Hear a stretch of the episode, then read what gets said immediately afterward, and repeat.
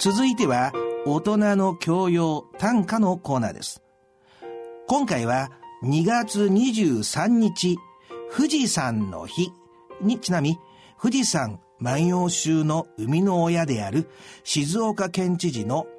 川勝平太さんへのインタビューの模様をお聞きください。聞き手は歌人の田中昭義さんです。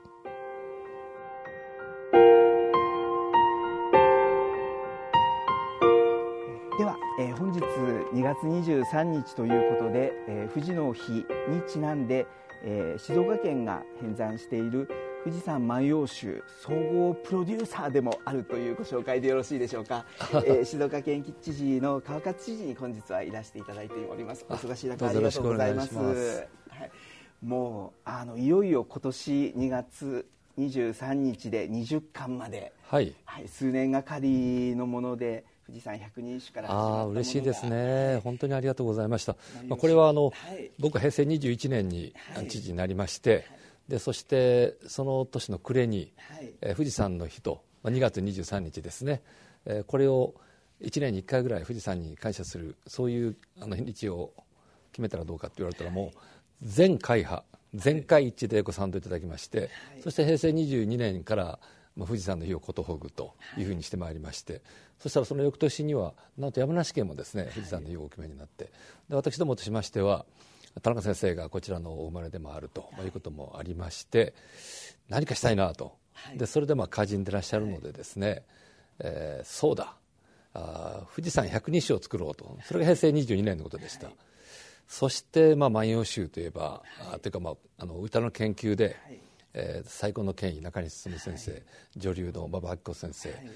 えー、佐々木信綱の孫でいらっしゃいます、生綱先生とそれから若手の田中先生に加わっていただいてまず百人一首を編んでいただいてでそれがまあやはり素晴らしいこの好評でですね。でそして先生などのあのアドバイスをいただいてじゃあ「万葉集」富士山万葉集」はい、で万葉集ね全部で20巻ありますから、はい、ということで、全20巻やってくださいますかって言ったら、全4人の先生がやると、はい。はい、嬉しかったですね。でそしてそれがこの平成30年2月、えー、この、えー、まさに平成30年の2月23日に、はい、まさに今日ですねそうですね。発表になったということで、はい、20巻各巻に100首ですか、はい、編んでいただいて、えー、全部で2000首になりますか、まあ、しかし富士山100人首入れるとね、あのまあ、2100首ってことになって、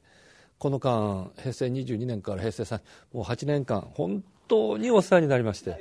もうこちらこそありがとうございました。先生方の中西進先生佐々木幸綱馬場明子っていうメンバーが 一堂に会して日本一です。選ぶっていうのはもうありえない組み合わせぐらいだと思いますので、もう田中さんがねいらしてね。でまあ明るいし、えー、もう本当のあの歌の名人です、実はね田中先生にはあの田原町さんという女流の方とご一緒にね、はい、あのえー、母と子とか、まあ、恋人とか、愛の歌の、そういうあの、えー、歌の、はい、えー、この選者とまた毎年それを発表する時には対談もね、あのやっていただいて本当にお世話になっております。で今回このやっぱり「万葉集」2000首編んでいただいたのは本当に嬉しいです。そうですね。もうあの富士山が世界文化遺産ということになった時に、やっぱり文化という面ではですね、はい、このあの2000種の中では小学生から、もうご高齢の方々までのさまざまな作品も入っておりますし、はい、これはもうあの先生方の、ね、ご提案でその一般の大人の方の歌と、はい、それからお子様たちの歌とこの両方をやるという、まあ、こういうことであのいわば歌の道のこの裾野を広げるっていうね、そういうあのご提案が実ったもので、えー、たくさん素晴らしい子どもたちの素直なあの気持ちが富士山を媒介にしてあの歌われていてねそれをあの選んでいただきました。はい、ありがとうございます。そしてあの、はい、えっ、ー、と皆さんにもぜひ聞いていただきたいのがですね、はいはい、あの静岡県の川勝平太知事も富士山の歌をお読みになられていらっしゃってですね、はい、もうあの、えっと、こんな歌を、えー、お読みになられていらっしゃいます。えー、日暮に今あけぼのの穂村たち振り裂け見れば真っ白なる富士川勝平太というもう知事自ら富士山の歌もお読みくださっているという本当に天下に恥をさらしまして。まあ、それはともかく、まあ、そういうこともございまして、はい、あの自らねみんなであの気持ちをあるいは富士山に対する敬愛の念をですね、はい、あの歌いましょうということから始まりまして、まあ、自分自身もやっぱり選んでいかんという、まあ、それだけのことであります。ありがたいと思いますが、はい、もうたくさん古今東西、はい。えー、万葉集の山辺の赤人の歌から近現代でも、はいはいえー、和歌山牧水も富士山の歌だけで100首読んだりとかですね。あのそうそうたる歌人が読んでもいると思うんですけれども川勝知事ご自身の中では富士山の歌といえばこの歌かなというおすすめを今日全国の方々が聞いてくださってますそうですか。実はね、まああのえーあの百人種にも入ってますけれども「はい、あの田子の浦打ち出てみれば真っ白にしようと」この歌の原型が「万葉集」にありますよね。はい、であのえー、万葉集とその百人集ではちょっと文字遣いが違いますけれども、はいね、山辺の赤人がね、実はこの短歌の前に置いている鳥歌があります、まあ、これが一番最初に富士山について日本人が表現したものですよね。雨土の分かりしという神様で高く投擲するがのの高これはねそこに名詞があるんですが、これご覧くださいませ。おね、ですからそこにね、はい、名刺の後ろに、はい、あの実は名刺のこの表の絵はこれはあの静岡県立美術館にある、はい、あの富士山の絵から撮っていただいたんですが、これはあの羽賀徹先生がこれを使いなさいということで、であの、まあ、これに応じた歌をということで、あの私は山辺中人のね、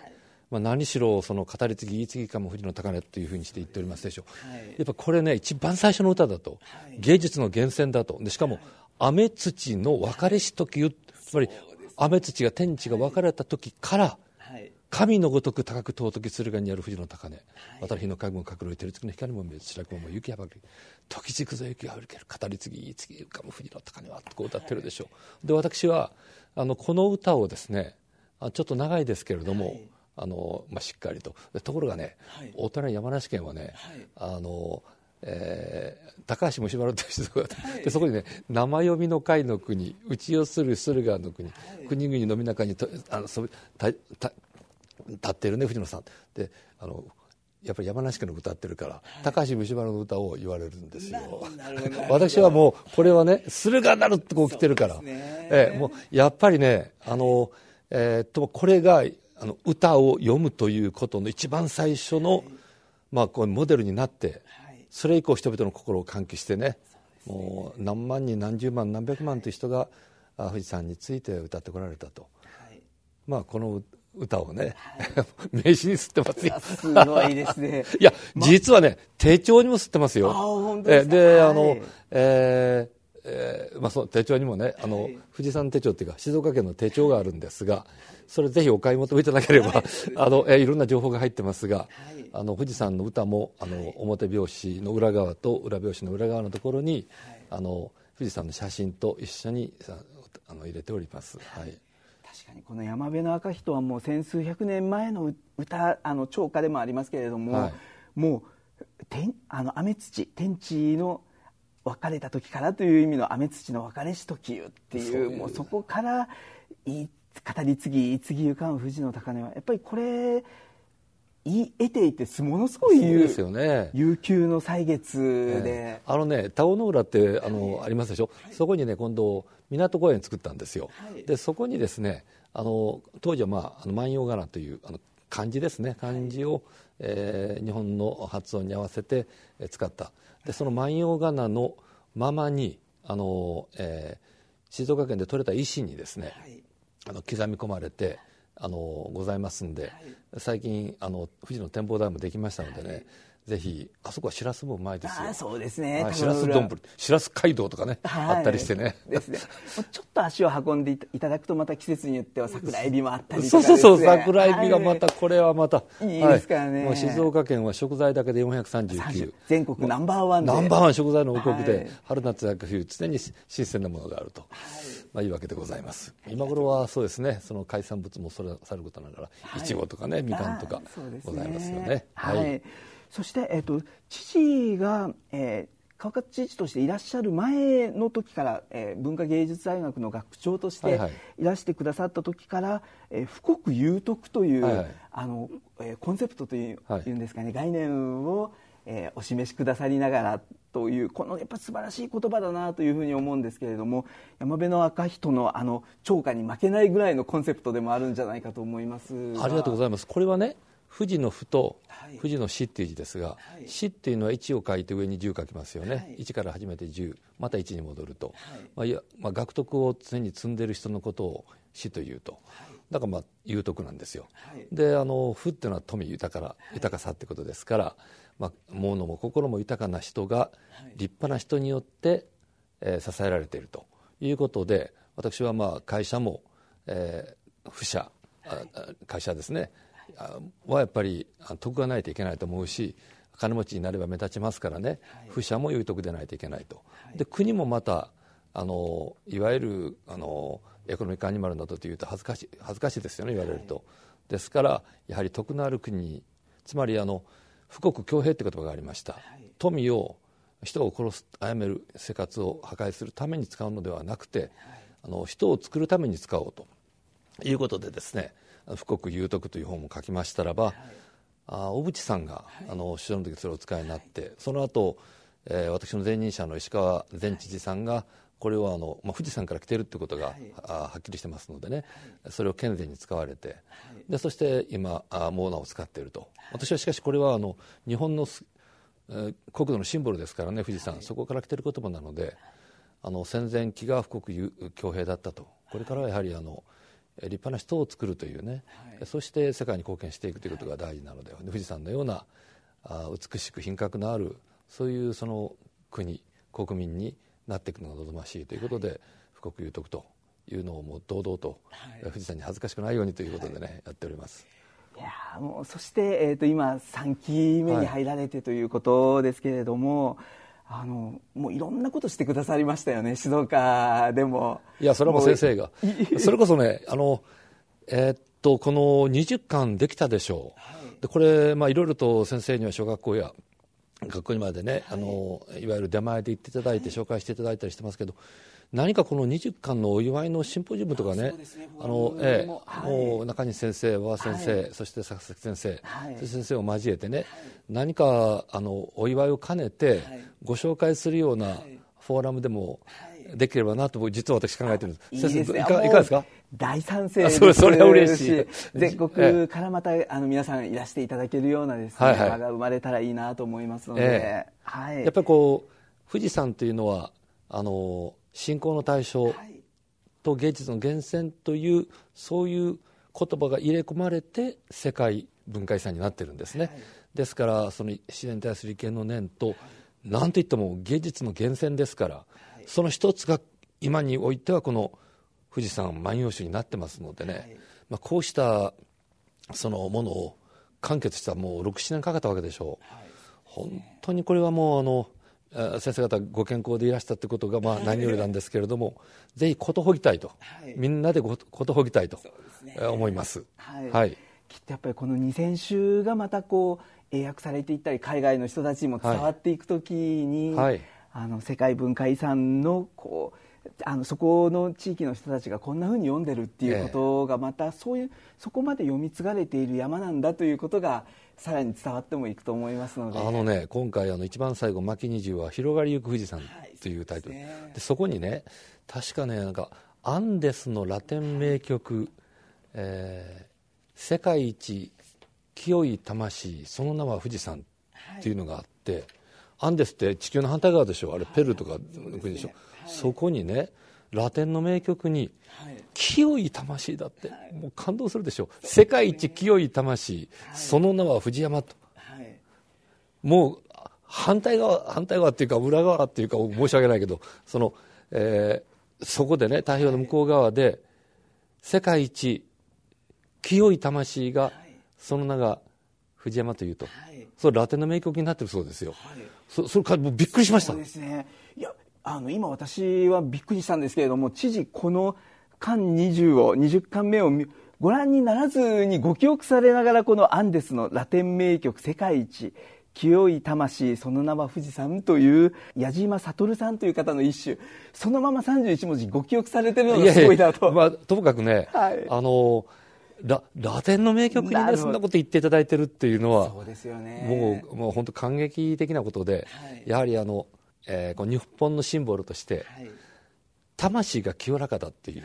言っていただいてるのももうもう泣けてくるぐらい嬉しいですよね。はい。世界になんとか富士とついた富士はやっぱ340座とかよく言われますけれども、やっぱり日本だけではなくてこう世界中の方々にも認められつつという中でこの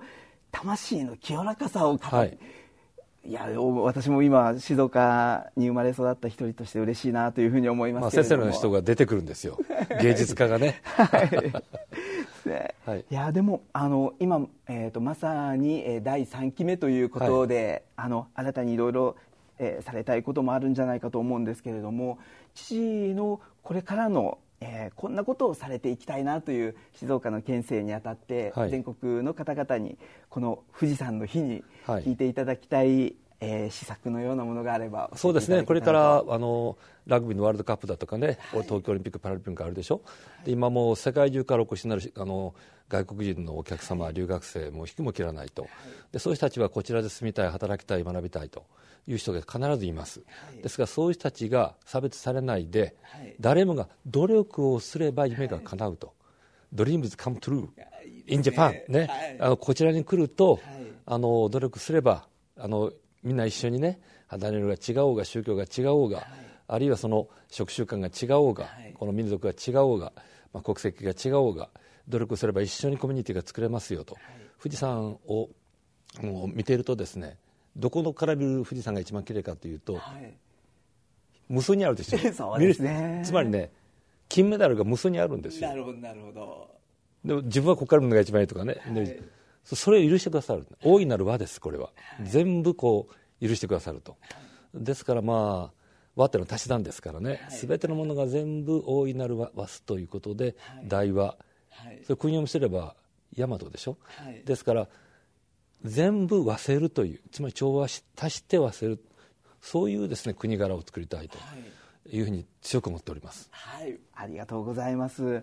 あの和という言葉が、えー、ございましたけれども、えっと、結んでわすという言葉で日本の万葉集の時代ぐらいにあった言葉でですね結い合わすという結んでわすという言葉が結い合わすという響きで日本人は千数百年以上前の先人が大切にしてきたキーワードが、えっと、あるんですけれども今の知事のお話を伺いながら新たにこの結んでわす結いやわすという漢字が、新しくこの静岡のこう富国有徳の中でつながってくるような感じもしたんですけれども、はい、すのやわす。そうですね、はい、そういうふうにも読めると、まあ、一と二の馬場さんとかね、ね、それとまた国をすれば和むとも読めますからね、はい。まあ、そういう合わすという、はい、非常にいいあのあの説明いただきまして、勉強になります。本日は本当にもうお忙しい中あの貴重なお時間をありがとうございます。こちらこそこれからもどうぞよろしくお願いいたします、はい、よろしくお願いいたします。ありがとうございました川勝平太静岡県知事へのインタビューの模様をお聞きいただきました聞き手は歌人の田中昭義さんでした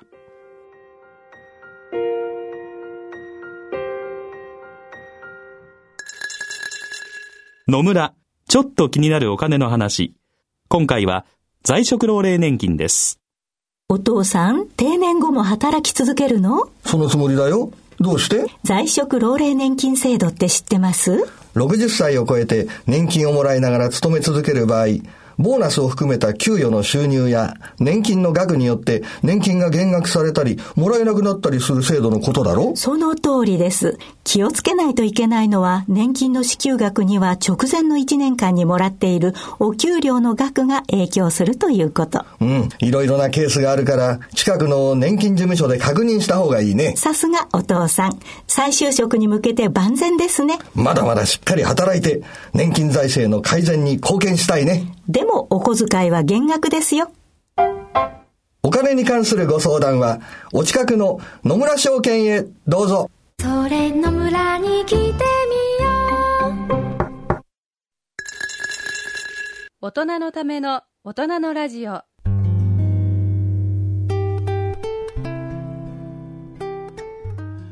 今回の大人のラジオはいかがだったでしょうか？2月23で223で富士山の日なんでね。知ってました？いや知らなかったです。へえまあなんか最近こういうふうになんかなんとかの日を作るのが流行ってますけど、うん、富士山登ったことはありますか？はい。ええどんなでした？富士五湖とか行きましたけど。一番上まで登られたの？いや一番途中までです、ね、どどこまで登ったの？その湖のあたりまで行きましたけども、ね、湖のあたりってどのくらいのあの5合ぐらい。ああなるほど。聞かなきゃよかったね。じゃあ今度5合目よりも高く登った時にぜひとも短歌の一つも読んでください。わかりました。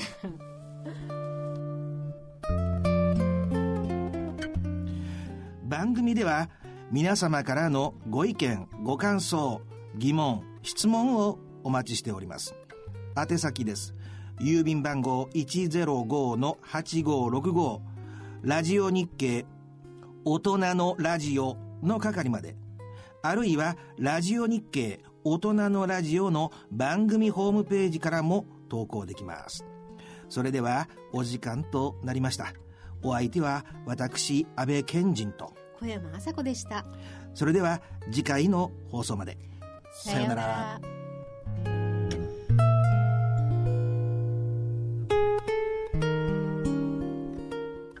大人のための大人のラジオ。この番組は野村証券ほか各社の提供でお送りしました。